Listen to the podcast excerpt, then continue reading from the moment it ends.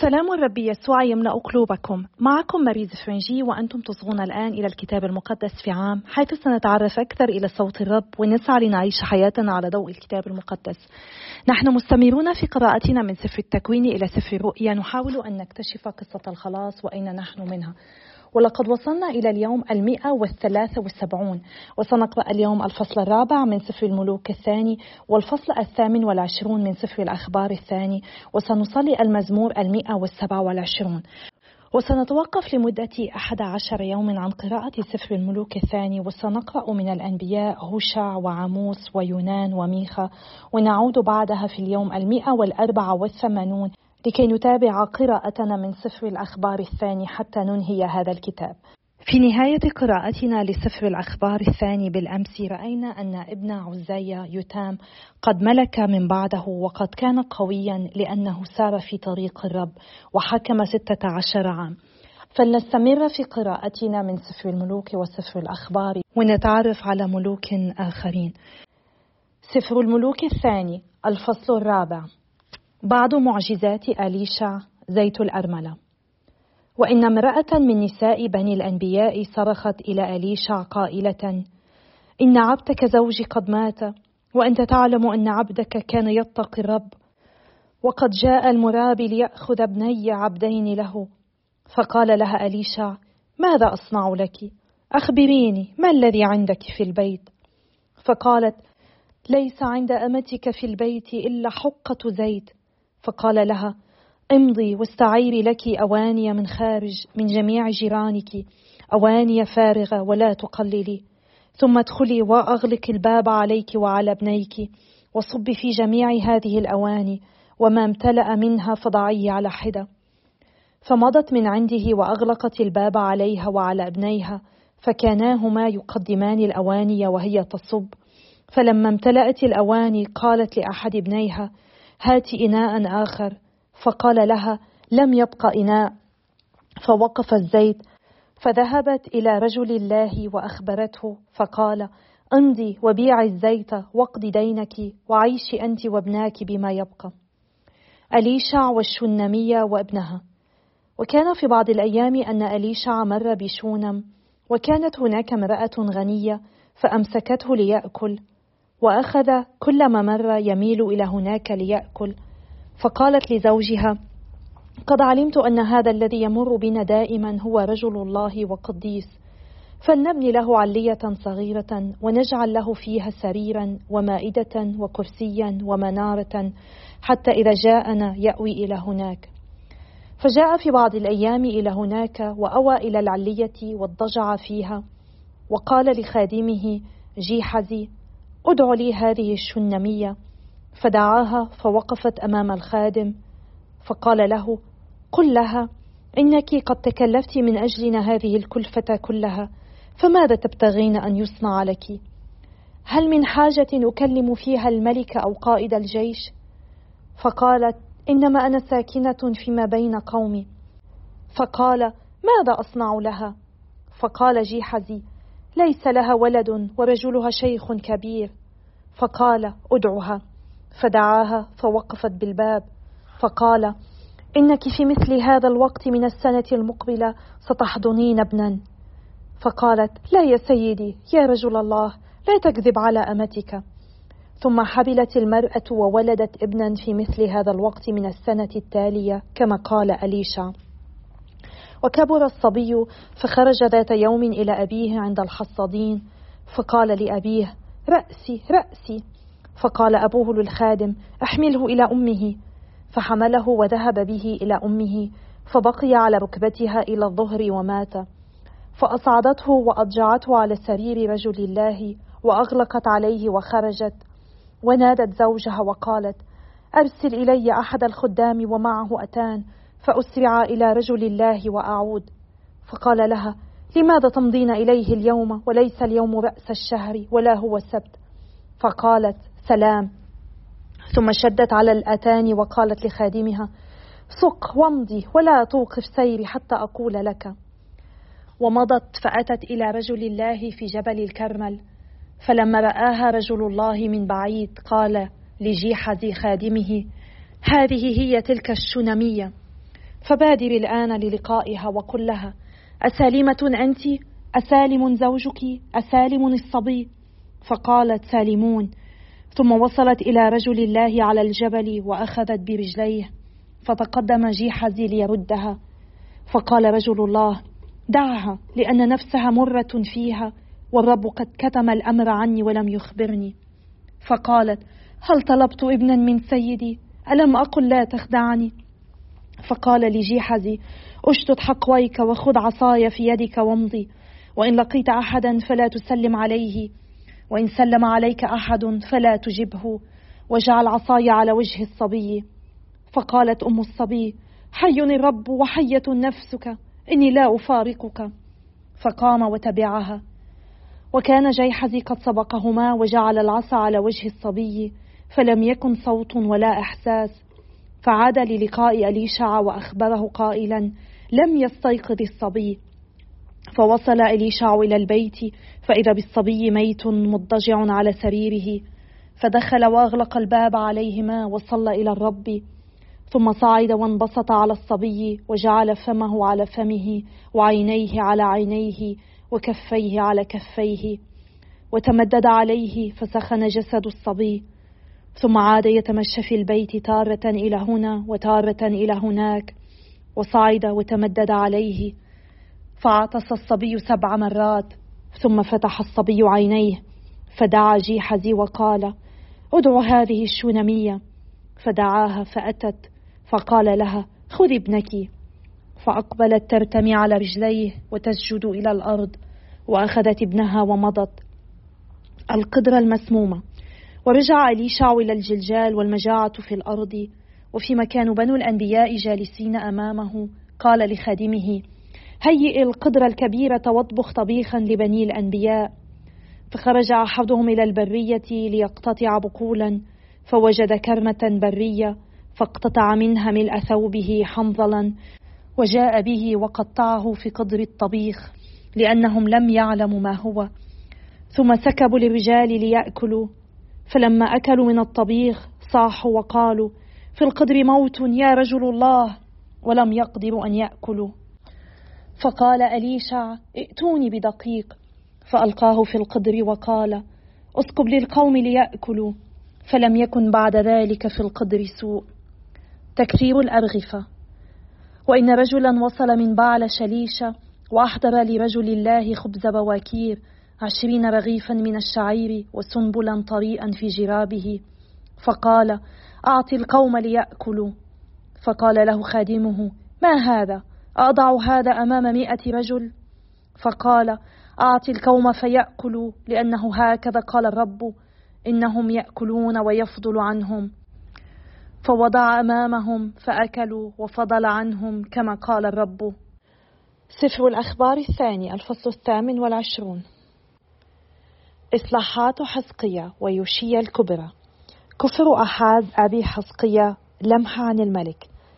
كان أحاز ابن عشرين سنة حين ملك وملك ست عشر سنة في أورشليم ولم يصنع القويم في عيني الرب مثل داود أبيه بل سار في طرق ملوك إسرائيل وصنع أيضا مسبوكات للبعل وأحرق البخور في وادي بن هنوم وأحرق بنيه بالنار على حسب قبائح الأمم التي طردها الرب من وجه بني إسرائيل وذبح وأحرق البخور على المشارف والتلال وتحت كل شجرة خضراء. الاجتياح. فأسلمه الرب إلهه إلى يد ملك الأراميين فضربوه وأسروا منه جمعا عظيما وجاءوا به إلى دمشق. وأسلم أيضا إلى يد ملك إسرائيل فضربه ضربة عظيمة وقتل فاقح بنو رمليا في يهوذا مئة وعشرين ألفا في يوم واحد. كلهم ذو بأس لأنهم تركوا الرب إله أبائهم. وقتل ذكر بطل أفرائيم معسيا بن الملك وعزرقام قيم البيت وألقانة ثاني الملك. وأسر بنو إسرائيل من إخوتهم مئتي ألف من النساء والبنين والبنات وسلبوا أيضا منهم غنائم كثيرة وجاءوا بالغنائم إلى السامرة. بنو إسرائيل يسمعون للنبي عديد.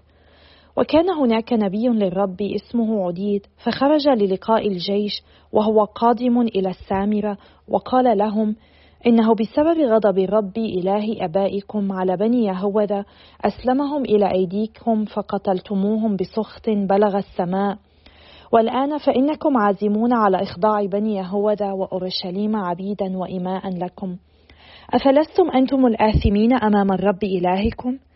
فالآن اسمعوا لي وردوا الأسر الذين أسرتموهم من إخوتكم لأن غضب الرب مضطرم عليكم فقام بعض من رؤساء بني أفرائيم وهم عزريا بنو يوحنان وبركيا بنو مشلموت ويحزقيا بن شلوم وعماس بنو حدلايا على الذين قدموا من الحرب وقالوا لهم لا تدخلوا الأسرى إلى هنا لأنه يكون علينا إثم أمام الرب وأنتم عازمون أن تزيدوا على خطايانا وأثامنا فإن إثمنا عظيم والغضب مضطرم على إسرائيل فتخلى المسلحون عن الأسرى والسلب قدام الرؤساء والجماعة كلها.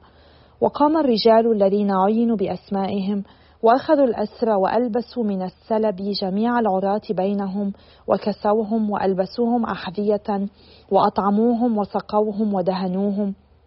وحملوا جميع العرجان منهم على حمير.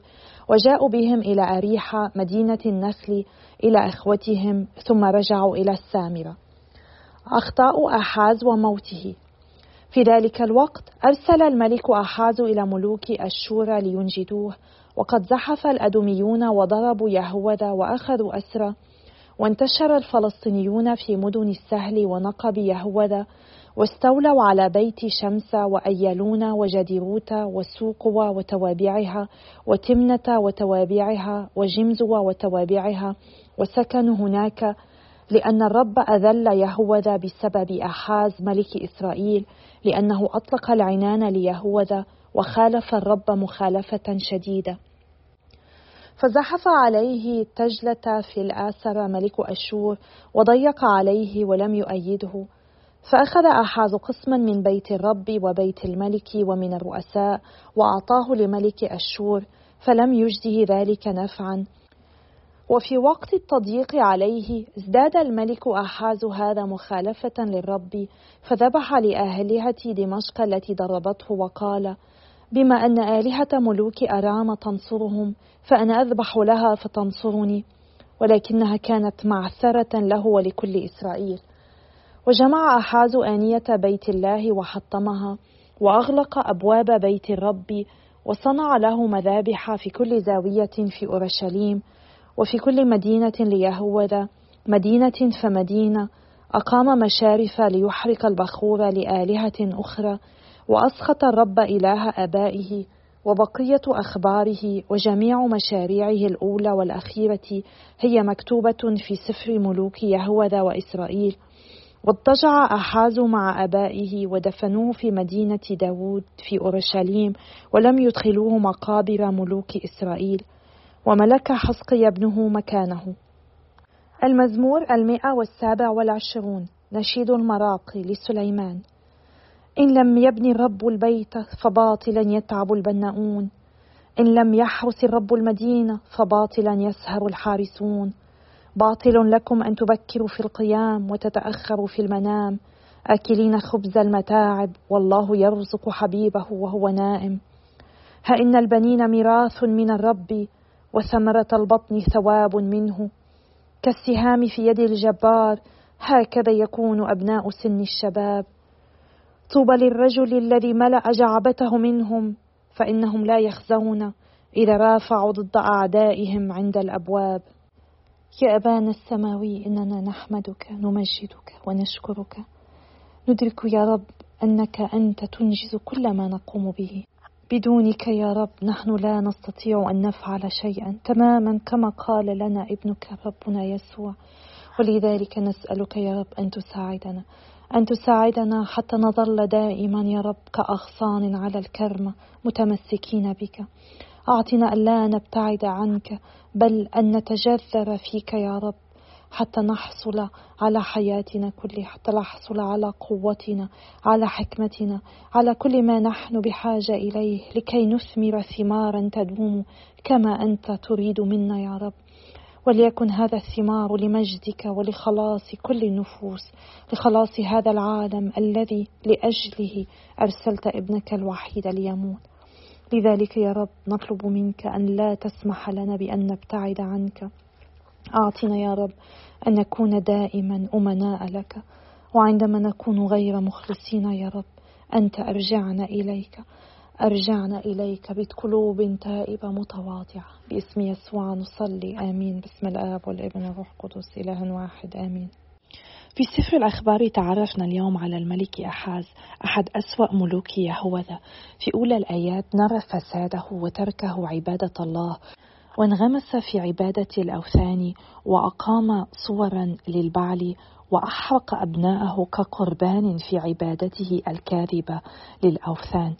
وبسبب حماقته قاد الشعب إلى الحرب وانهزم يهوذا. ومع ذلك بقي الله يقاتل من أجل إسرائيل. سمح الله لملك إسرائيل أن يهجم عليه ويقتل من شعبه الكثيرين وأن يسبي أسر كثيرين. ولكن الله لم يسمح لهم أن يقتلوا أحاز ويخلعوه ويعينوا ملكا بدلا منه لأن الرب بقي أمينا لوعوده هو الذي وعد نسلا لداود على كرسيه للأبد. وعاقب الله أحاز بأنه سمح لابنه أن يقتل ومساعديه وعدد كبير من جيشه لعله يتوب ويرجع إلى الله ولكنه للأسف تمادى في شره ولم يتوب. وحتى عندما سبي أبناء المملكة ظهر حنان الله على سكان مملكة يهوذا الذين تمردوا عليه بعبادتهم للأوثان. بعد أن أخذتهم إسرائيل سبايا أرسل نبيا اسمه عديد إلى إسرائيل حتى يعلن لهم أن الله أدب سكان يهوذا لأجل خطاياهم بانهزامهم في الحرب. وذكر إسرائيل بأن لإسرائيل خطايا كثيرة وأن الله يطيل أناته عليهم ولكنه سيتخلى عنهم ويؤدبهم إن لم يتوبوا وعاتبهم لأخذهم سبايا وغنائم من إخوتهم سكان يهوذا. الله أراد أن يذكر إسرائيل أن له خطايا كثيرة وأن عليه أيضا أن يتحنن على إخوته يهوذا. الخطأ مثله وأن يعيد سبياهم إلى أرضهم. وفي هذا تذكير لكل واحد منا أننا جميعنا خطأ. كل واحد منا يخطئ والرب يعطي كل واحد منا فرصة كي نتوب ونعود إليه دائما. وقد تأثر سكان السامرة بكلام عديد وشعروا بخطئهم ورفضوا أن يزيدوا عليهم خطية جديدة بأن يكونوا قاسين على إخوتهم شعب يهوذا بسبيهم إلى إسرائيل. ونرى هنا كيف أنهم خضعوا لما طلبه الرب منهم على لسان النبي عديد وقد ظهرت طاعتهم باعتنائهم بالسبايا إذ أخذوا ملابس من الغنائم وألبسوا السبايا العراة وأخذوا من الغنائم أحذية مناسبة ليلبسوها لكل السبايا. أطعموهم وسقوهم لأنهم كانوا جائعين وعطشانين منذ مدة كما اهتموا بالجراحات التي أصابتهم أثناء القبض عليهم أو ضربهم أو أثناء نقلهم إلى السامرة ودهنوا بالزيت جراحاتهم لتشفى. اهتموا بالمتعبين منهم العاجزين عن السير فأركبوهم على حمير حتى لا يسقطوا في طريق عودتهم إلى بلادهم. كما اقتضوهم بلطف ومحبة واعتنوا بهم أثناء سفرهم حتى أوصلوهم إلى مدينة أريحة في شمال مملكة يهوذا وفي كل هذه الخطوات نرى اهتماما رائعا من السامريين يشبه ما فعله السامري الصالح الذي تكلم عنه الرب يسوع. وعلينا أن نتعلم من ذلك أن نكون رحومين وشفوقين على المتعبين حولنا. والرب سيقدر حناننا واعتناءنا بهم ويفيض علينا مراحمه أيضا. للأسف رغم كل ما كان يحدث لم يتوب الملك أحاز. الله سمح له بهذه الضيقة حتى يعود إليه ولكنه ابتعد عن الله أكثر والتصق بأوثان الأمم التي كانت محيطة به لدرجة أنه التجا إلى آلهة آرام وطلب مساعدتها مع أن الله هو أكبر قوة في العالم. ولكن لجهل احاز كان هو يرفض الله ويتمادى في الخطيئة مما أعمى بصيرته وابتعد عن الحق. لذلك علينا دائما أن نكون متنبهين الا نسمح للخطيه أن تعمي بصيرتنا أن نتجه دائما إلى سر الاعتراف نطلب من الرب مغفرته. أن نلجأ إلى الصلاة إلى الأسرار المقدسة إلى قراءة الكتاب المقدس حتى نحافظ دائما على علاقة حية مع الله ولا نسمح لنفسنا أن ننجر وراء الخطأ مثل ما فعل أحاز ونخاطر بحياتنا الأبدية مع الرب. في سفر الملوك قرأنا عن الأعجوبة التي قام بها أليشا مع الأرملة وهي أعجوبة تشابه أعجوبة النبي إيليا مع الطحين والزيت في أرملة صرفة وابنها لينقذهما من المجاعة. رأينا هنا أليشع يهتم بهذه الأرملة التي كانت فقيرة جدا لدرجة أنها لا تملك أي شيء من الأثاث أو الطعام فقط دهنة زيت في أحد الأوعية. وهي لا تكفي إلا لدهن قطعة من الخبز. ولكن أليشع آمن بقوة الله القادر على كل شيء. وفي ثقة طلب منها أن تستعير أواني فارغة من جيرانها وأن تكثر الاستعارة قدر ما تستطيع. وفي هذا كان يظهر أن الله يهتم بجهاد الإنسان واستعداده لتقبل نعمة الله. على قدر إيمان الأرملة ستجمع أواني كثيرة لتمتلئ كلها ببركة الله. تعاون الجيران هنا يساعد في صنع المعجزة ونرى نعمة الله تعطى بسخاء يفوق العقل. ونرى في ذلك أن أليشع كان مهتما ليس فقط بأن يؤمن للمرأة جزءا من المال كي تفي دينها إنما أراد أن يغنيها فتوفي ما عليها ويكون لها فائض فتحيا حياة كريمة من محبة الله وتسد حاجاتها تكريما لزوجها الذي يخاف الله. وقد أطاعت المرأة وفعلت كل ما أوصاها به أليشع وامتلأت جميع الأوعية وطلبت إناءات أخرى من بنيها ولكن لم يكن هناك أي أوعية. كل شيء قد امتلأ ولم يعد بعد إناء واحدا فارغا. وعندئذ توقف تدفق الزيت. نحن لا ندرك كم إناء أحضرت كم كان إيمانها قويا إذا كانت واثقة بأن هذه نقطة الزيت ستملأ أوعية كثيرة أم لا. ربما هي لم تجلب الكثير ولكن في هذا تذكير لنا أن مسيرتنا مع الرب يجب أن تكون مسيرة إيمان وثقة. علينا أن نثق بكلامه حتى عندما لا نشعر أن ما يطلب منا منطقيا. نحن ندرك نهاية هذه القصة وقصتنا مع الرب إذا ثبتنا. وعلينا أن نتمنى أن يكون إيماننا قويا منذ البداية وليس فقط في النهاية. يمكننا أن نتعلم من قصة هذه الأرملة. إن نعمة الله سخية جدا. مستعدة أن تعطينا كل ما نحن بحاجة إليه.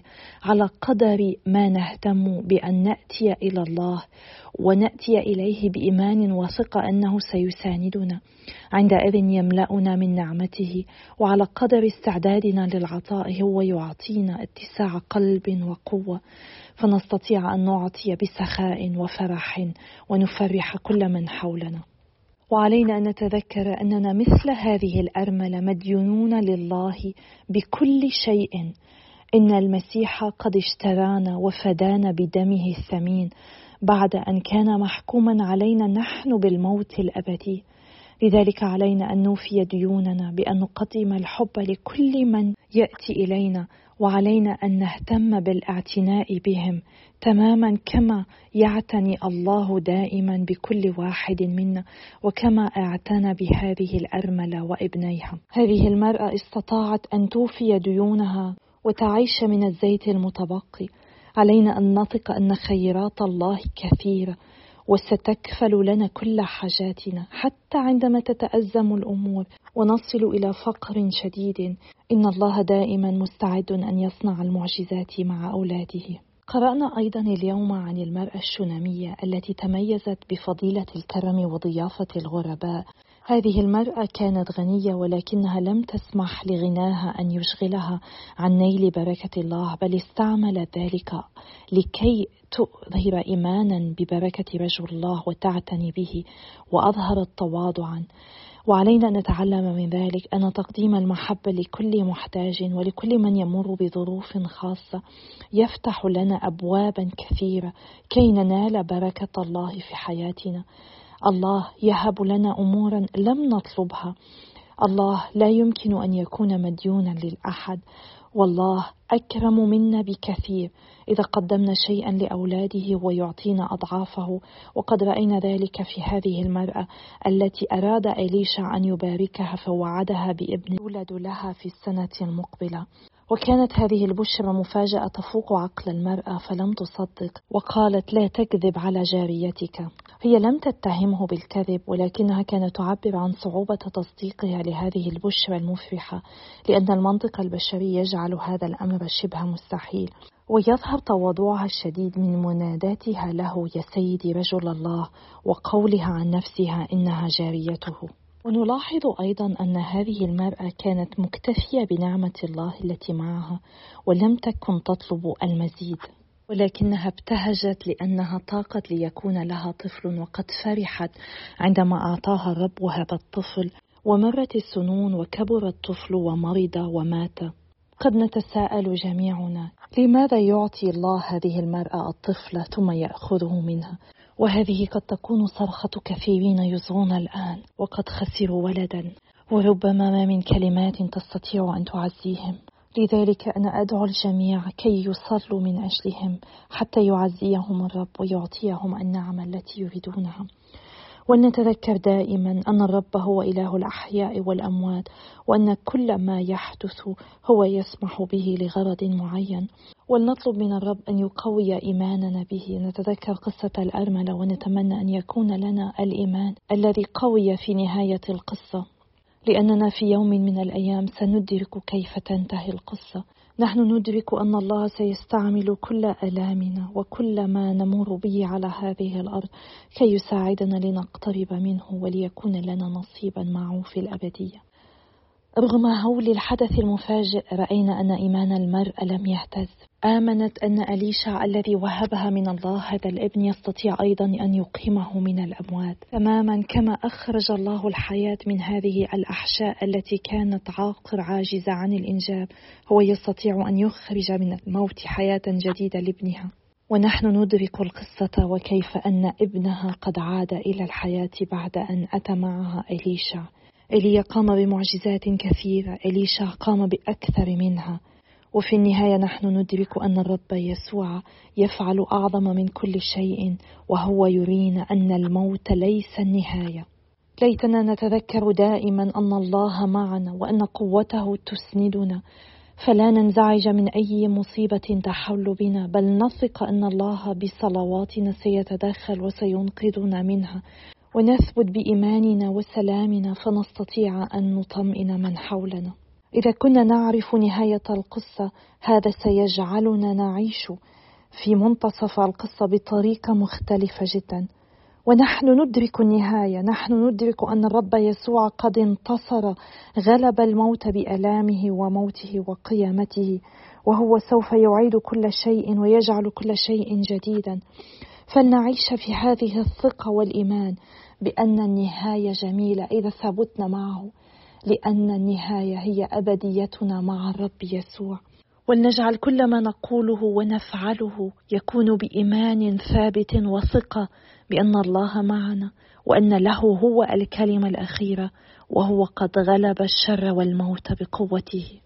فلنصلي من أجل كل شخص قد انكسر قلبه بخسارة محب له بخسارة ولد. ولنطلب من الرب النعمة ليعطينا أن نرى النهاية دائما وأن نعيش حياتنا على ضوء النهاية التي هي حياتنا الأبدية معه التي وعدنا فيها إذا عشنا ثابتين معه. نسعى لتتميم وصاياه في كل لحظة من حياتنا. اليوم سأصلي من أجل كل واحد منكم كما أفعل كل يوم وسأحمل بصلواتي بشكل خاص اليوم. كل شخص منكم محزون يتألم لفقدان ولد أو شخص عزيز على قلبه. ولنصلي جميعنا كجماعة واحدة من أجل هؤلاء الأشخاص. وإلى اللقاء غدا يوم آخر إن شاء الله.